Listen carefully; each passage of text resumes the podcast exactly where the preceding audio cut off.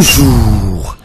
Et l'on reparle de Sman Sonko. Sud Quotidien parle de tentative d'intimidation à Ziguinchor où Sonko serait la victime.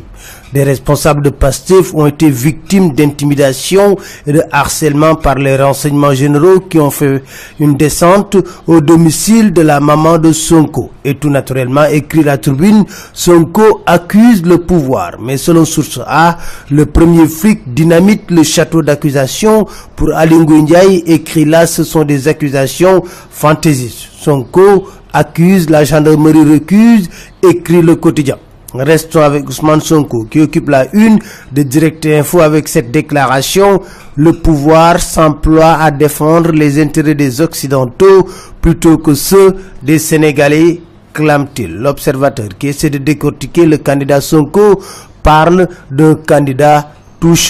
Walfadjri de nous dire avec l'inflation des candidats place à la surenchère, une élection présidentielle qui se fera avec l'influence du pétrole fait remarquer Dakar Time. Enquête s'intéresse aux incongruités de la loi interdisant des sondages en période préélectorale. Effectuer des sondages en période d'avant-élection est prohibé au Sénégal, mais en secret, les états-majors politiques ne se privent pas de prendre la température et le premier à violer la loi est le président de l'APR, Macky Sall, écrit En tout cas, dans son camp à Guédiawaye, c'est la guerre totale entre la Diop et son frère Aliou Sall. Zoom Info de nous dire, la police a même chargé la.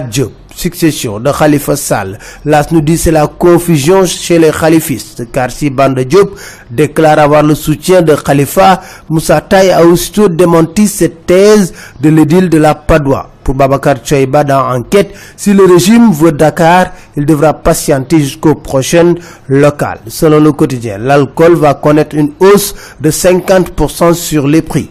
L'observateur nous parle d'un scandale sexuel à Yembel.